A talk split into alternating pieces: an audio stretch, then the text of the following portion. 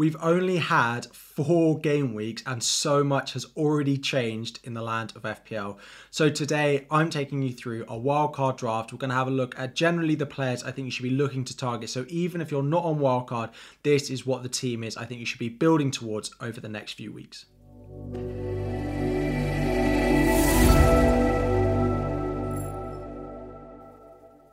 What is up everyone? Welcome back to another video. FPL Harry here. Today we are having a look at a game week 4 wildcard draft. Something that's been requested quite a lot on the channel. To be honest, I don't imagine loads of you are actually considering or going to be activating your wildcard. But if you are, here is a squad that I think you should be looking at. Let me know in the comments if you're 75%, have you activated your wildcard? Where do you sit on activating the chip? Before we dive in, 1,000 likes on the video is always the aim. Subscribe now if you have not already as well. But we're going to dive in. One of the big reasons people want to play their wild card this week is both their goalkeeper and it is also the fixture swing that Newcastle have coming up. We have Nick Pope in goal as my number one. Looking at the Newcastle fixture between now and about game week 19 at Christmas, the Newcastle fixtures are so good you can set and forget Nick Pope. Now, Newcastle have not started the season particularly well defensively in terms of clean sheets, but their underlying data does still mean that I think they are a good pick going forward. Pope at 5.5 might be a little bit more expensive, but because I think he's a good keeper just to play every single game between now and Christmas, pretty much, he is I'm happy to pay that price for him. Now to go alongside him, I have picked Areola as the best backup. There is a very small chance, although I don't think it will happen and Turn is in my own team, there is a chance that their new Greek goalkeeper might come in and be number one choice at Nottingham Forest. However, I'm pretty certain Areola is going to keep the position given how well he has started the season. So he's 4.1. He can play some weeks depending on the fixture he has, but generally it will be Pope playing every single week. Moving into defence now, and we've gone with a lot of mid-priced options. The expensive options that we have in here is Kieran Trippier. I do think with the Newcastle fixture run that he is going to get back to his best. He is still creating a lot of chances. He is still on a lot of set pieces as well. So I do think that 6.5 million is a price that is worth paying for him. If you don't have the money in the bank or you want to upgrade elsewhere, I do still like Fabian Schär at 5 million and Botman at 4.5 million. In my team, because I don't have the flexibility of what you get on a wild card, I'm considering actually going with Schär and Botman and not going with Trippier because I don't quite have have the funds. But if I was a wild card, I think I'd find a way to get Trippier in. Looking elsewhere in defence, the next most expensive is Pervis Estupiñán of Brighton. The Brighton fixtures don't look that great, but his attacking threat means I do still want to hold him because I think he's a good long-term hold. With the squad depth you have in defence in this draft, it allows you to bench Estupiñán for the majority of the upcoming game week. You can play him in game week six when he does have Bournemouth at home, but apart from that, he's a great hold and he is so attacking and still one of the best defenders in the game. Then the three cheap options that we've got in here. We've gone with Rico Henry of Brentford, still really impressed with them. Plus, I really like how Rico Henry gets up that left hand side, the attacking threat that he does have. All three of these cheap options are good defenses, but they also have a lot of attacking potential to go with them. We've seen that with Matty Cash, 4.6 million at Aston Villa, playing right mid in some of their games over some of their starting midfielders in the likes of Leon Bailey, who's actually been on the bench. The only concern with Matty Cash is when Europe does start, when they do play in the Europa Conference League, is there going to be a little bit of rotation for him? But even at 4.6, I think it's worth taking on the gamble on him. And the final cheap defender we've got is Udogie of Spurs, 4.7 million. He has risen in price, but I do still think it's worth going on him. The Spurs fixture in game week five looks really nice. Sheffield United at home. Then they have two red difficult fixtures where you can happily bench him. Then in game week eight onwards, the run for Spurs looks so, so nice. And having a triple up on Spurs, spoiler, a triple up on Spurs is definitely worth it if you are wildcarding this week. So we have Pope. There's a bit more money spent in the defense, but of course, there's not really any of those premium assets apart from maybe Trippier in here. So I do think it is worth going with this. And it sets you up really well that I don't think you'll need to make a transfer on your defense unless there's an injury until about game week 15 or so. Moving into midfield. Now, this is where you can maybe be a little bit more aggressive because you don't need your transfers on goal or in the defensive part of your team. We have dropped all Arsenal midfielders, but we'll talk about why in just a moment. Diaby and the Aston Villa team look really great. I haven't got Ollie Watkins in here. I think Diaby at a cheaper price offers a great alternative to him, and the fixtures coming up look really, really nice, particularly as I said with Matty Cash from game week 8. The fixtures start to swing really nicely.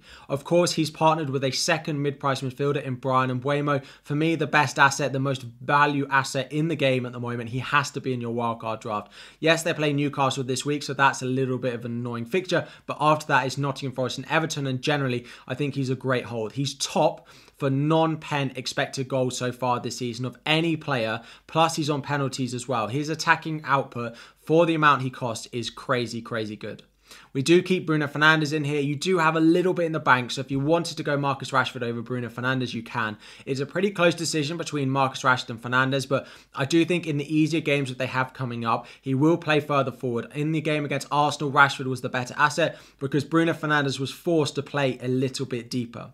However, going into these fixtures they do have coming up, including Brighton at home in game week five, I expect Fernandes to be playing further forward. And then we have James Madison and Heung-min to compete the Spurs triple up. Spurs look great and they've looked great for every single game so far this season.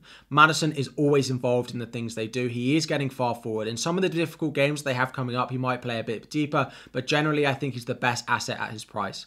And then Son. I do think Son is going to continue playing up front for Spurs going into the next few weeks and onwards throughout the season.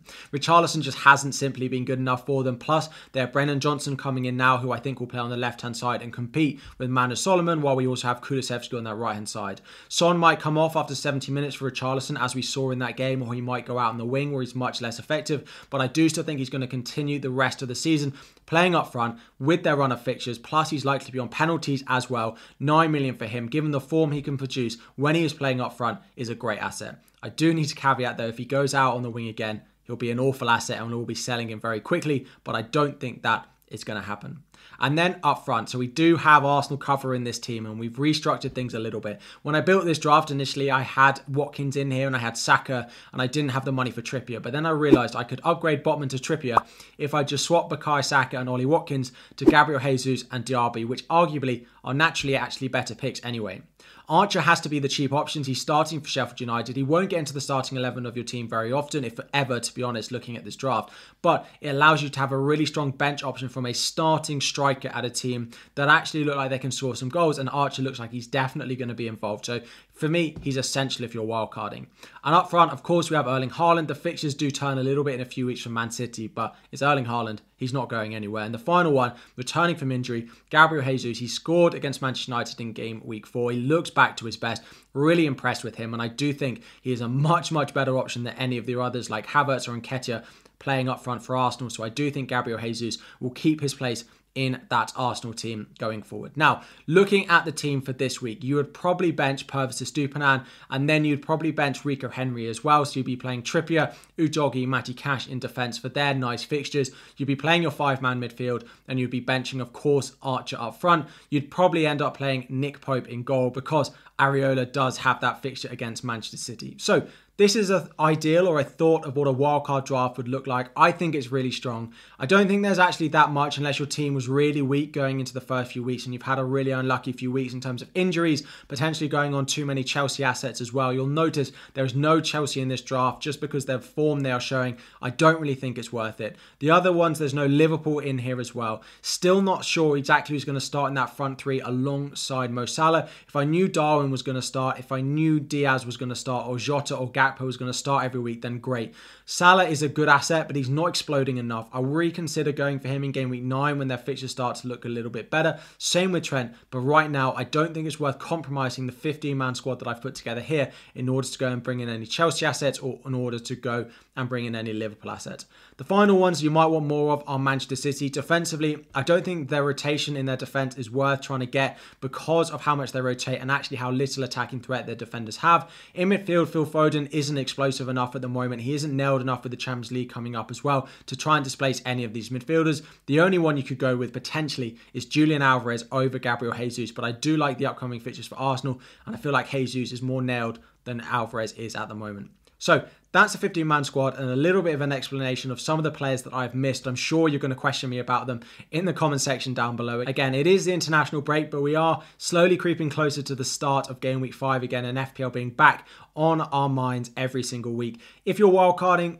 I hope you like the squad. If you're not wildcarding, I hope it's a food for thought about what you should do with your team as well. Like the video if you haven't already as well. Drop any questions you have about your team in the comment section down below. I'll do my best to answer all of them before the game week five deadline, as I always do. Trying to get through all of your comments recently has been tough, but I'll do my best, particularly those ones who are left by the notification squad as well. Like the video if you haven't already. Subscribe to the channel as well. Thank you so much for watching, and I'll be back again very soon.